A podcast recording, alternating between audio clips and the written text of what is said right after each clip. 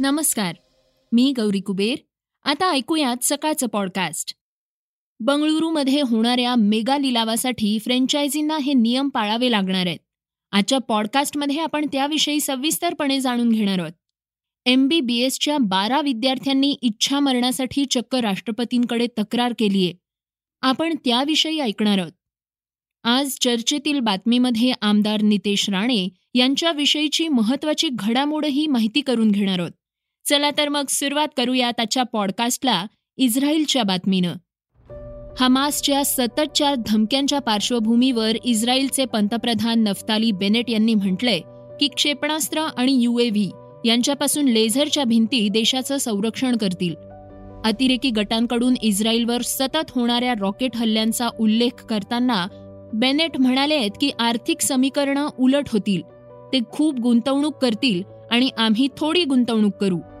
Israeli पंतप्रधानांनी इराणकडेही लक्ष वेधलंय.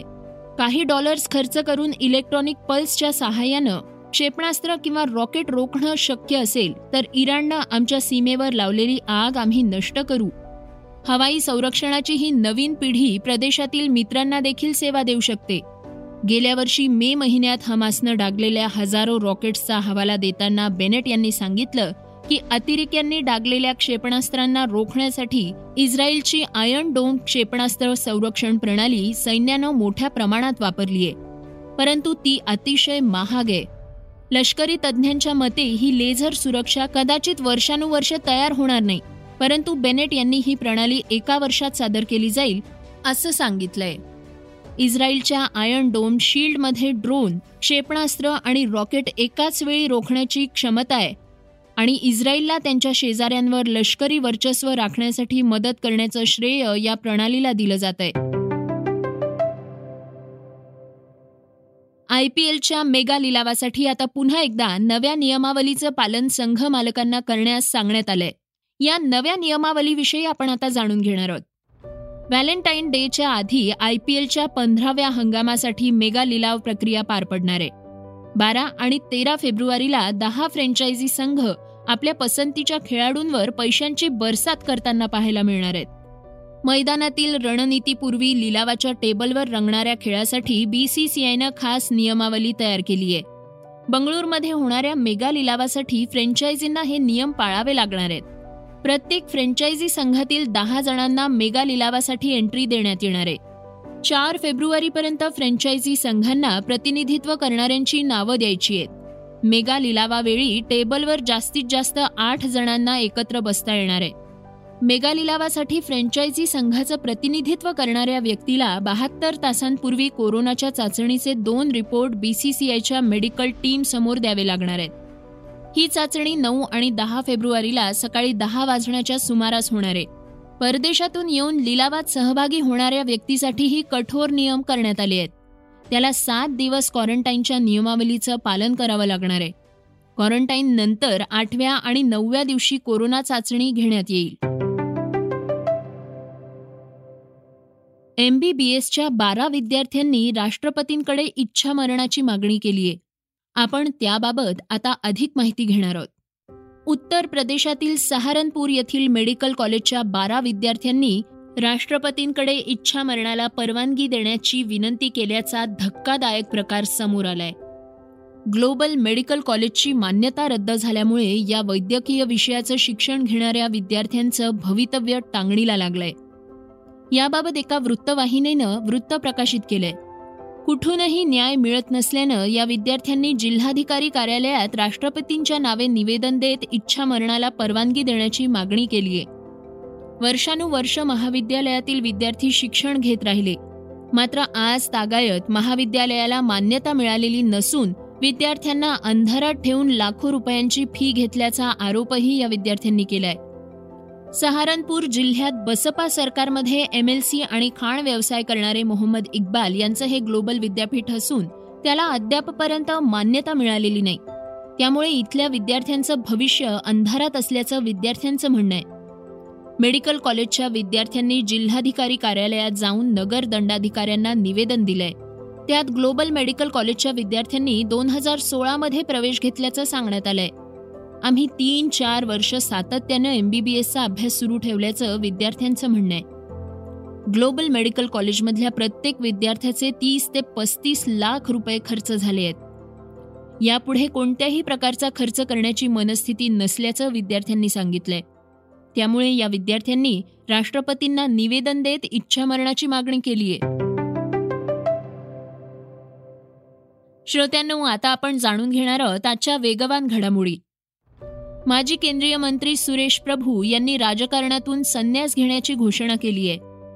कणकवली इथल्या कार्यक्रमामध्ये त्यांनी आपण राजकारणातून संन्यास घेत असल्याचं म्हटलंय. दरम्यान इथून पुढे निवडणूक लढवणार नसल्याचं सांगत पर्यावरणासाठी काम करणार असल्याचं प्रभू यांनी जाहीर केलंय. प्रभू म्हणाले आहेत की दोन हजार चौदामध्ये लोकसभा निवडणूक लढवली नव्हती. राजकारणात प्रवेश केल्यानंतर शिवसेनेच्या माध्यमातून सिंधुदुर्गात विकासाची पायाभरणी केल्याचं त्यांनी यावेळी सांगितलं. आता राजकारण विरहित प्रश्न सोडवायचे आहेत त्यामुळेच निवडणूक न लढवण्याचा निर्णय घेतल्याचं प्रभूंनी स्पष्ट केलंय. जम्मू काश्मीरमध्ये कलम तीनशे सत्तर हटवल्यानंतर झालेल्या दहशतवादी घटना आणि त्यांच्यावर करण्यात आलेल्या कारवाईबाबत राज्यसभेत प्रश्न विचारण्यात आला होता. यावर उत्तर देताना केंद्रीय गृहराज्यमंत्री नित्यानंद यांनी आकडेवारी जाहीर केली आहे. तसंच एकूण किती जवान शहीद झाले याचीही त्यांनी माहिती दिलीय राय यांनी राज्यसभेत सांगितलंय की जम्मू काश्मीरमधून कलम तीनशे सत्तर हटवल्यानंतर चारशे एकोणचाळीस दहशतवाद्यांना यमसदनी धाडण्यात आलंय. दहशतवाद्यांच्या कारवायांमध्ये नागरिक आणि सुरक्षा दलांच्या जवानांना प्राण गमवावे लागले आहेत. त्यात अठ्ठ्याण्णव नागरिकांचा मृत्यू तर एकशे नऊ सुरक्षा कर्मचारी शहीद झाले आहेत. कलम तीनशे सत्तर हटवल्यानंतर आतापर्यंत जम्मू काश्मीरमध्ये पाचशे एक्केचाळीस चकमकीच्या घटना घडल्या आहेत. मराठी चित्रपटातील प्रसिद्ध दिग्दर्शक आता हिंदीत त्यांच्या झुंडमधून बॉलिवूडमध्ये एंट्री करणार आहे त्याच्या पिस्तूल या शॉर्ट फिल्मपासून सैराट फॅन्ड्री नाळ अशा अनेक सिनेमांनी प्रेक्षकांची पसंती मिळवलीये मंजुळेंचा झुंड सिनेमा बहुप्रतीक्षेनंतर अखेर भेटीला येतोय. महानायक अमिताभ बच्चन यांची प्रमुख भूमिका असलेला हा चित्रपट पुढल्या महिन्यात म्हणजेच चार मार्चला प्रेक्षकांच्या भेटीला येणार आहे. मंजुळेंनी त्यांच्या इन्स्टाग्राम अकाउंटवरून झुंडचं पोस्टर शेअर करत प्रदर्शनाची तारीख जाहीर केलीय बच्चन यांनीही याबाबत पोस्ट शेअर केलीये इस टोली से मुकाबला करने के लिए रहो तैयार. हमारी टीम आ रही है. अशा कॅप्शनसह झुंडच्या प्रदर्शनाची तारीखही निश्चित झाल्याचं सांगण्यात आलंय. भारतीय क्रिकेट बोर्ड अर्थात बीसीसीआय या वर्षाच्या पहिल्या दिवस रात्र कसोटीचं प्लॅनिंग करतोय. श्रीलंकेविरुद्धची पहिली कसोटी बंगळुरूमध्ये गुलाबी चेंडूवर खेळण्याची शक्यता आहे. विशेष म्हणजे भारताचा माजी कर्णधार विराट कोहलीसाठी हे गुलाबी गिफ्ट ठरण्याची शक्यता आहे. कोरोनामुळे बीसीसीआयला अनेक ठिकाणी सामने खेळण्यावर मर्यादा येत आहेत. तरी देखील श्रीलंकेविरुद्ध कसोटी बंगळुरूमध्ये खेळण्याबाबत बीसीसीआय आग्रही आहे. विराट कोहलीनं दोन हजार आठमध्ये श्रीलंकेविरुद्धच आंतरराष्ट्रीय क्रिकेटमध्ये पदार्पण केलं होतं. श्रीलंकेचा भारत दौरा हा तीन टी ट्वेंटी सामन्यांनी सुरू होणार आहे. श्रोत्यांनो आता आपण ऐकणार आहोत आजची चर्चेतली बातमी. नितेश राणे यांच्या संदर्भात मोठा निर्णय समोर आलाय. राणेंना सर्वोच्च न्यायालयानं तात्काळ दिलासा दिला होता. मात्र पुन्हा जिल्हा सत्र न्यायालयानं त्यांचा जामीन फेटाळला. यानंतर राणेंना दहा दिवसांच्या आत शरण येण्याचे आदेश देण्यात आले होते. अखेर राणेंनी शरणागती पत्करल्यानंतर त्यांना न्यायालयीन कोठडी देण्यात येणार असल्याची प्राथमिक माहिती आहे. सत्र न्यायालयाच्या निर्णयानंतर त्यांचा जामिनाचा मार्गही मोकळा होण्याची शक्यता आहे. मात्र सरकारी पक्षानं त्यांना पोलीस कोठडी देण्याची मागणी लावून धरली आहे या प्रकरणी नितेश राणे यांनी आपली बाजू मांडली आहे ते म्हणाले काल माननीय सेशन कोर्टने जो काय जी काही जजमेंट दिलेली आहे त्या जजमेंटच्या निकालाचा आदर ठेवून मी आता सरेंडर होण्यासाठी जातो आहे आतापर्यंत राज्य सरकारने वेगवेगळ्या पद्धतीने बेकायदेशीर पद्धतीने मला अटक करण्याचा प्रयत्न केला. पण मी आज स्वतःहून कोर्टाच्या निर्णयाचा आदर ठेवून मी स्वतः सरेंडर होण्यासाठी जात आहे. दिवसभरात कोर्टात उहापोह झाल्यानंतर नितेश राणेंनी शरणागती पत्करणार असल्याचं सांगितलंय. यावर ज्येष्ठ विधिज्ञ उज्ज्वल निकम यांनी ही प्रतिक्रिया दिली आहे ते म्हणाले सर्वोच्च न्यायालयाने नितेश राणे यांना दहा दिवसाचा एक अवधी दिला होता आणि तोपर्यंत त्यांना अटक करू नये असे आदेश दिलेले होते. आणि जेव्हा ते ज्या ज्या वेळेला ते कोर्टात हजर होतील त्यावेळेला हे जे संरक्षण आहे हे तात्पुरत्या स्वरूपाचं असल्याने ते संपुष्टात येतं. परंतु त्या अर्थी या अर्थी एक गोष्ट मात्र निश्चित आहे की नितेश राणे जामिनावरती हजर झाल्यानंतर पोलीस याला विरोध करू शकतात की जामीन मिळू नये किंवा पोलीस कस्टडीची मागणी करू शकतात. अर्थात पोलिसांना ते सिद्ध करावं लागेल की पोलीस कस्टडी मिळण्याकरता कुठली सबळ कारणं आहेत. हे. जर न्यायालयाला वाटलं तर न्यायालय पोलीस कस्टडी देऊ शकतं.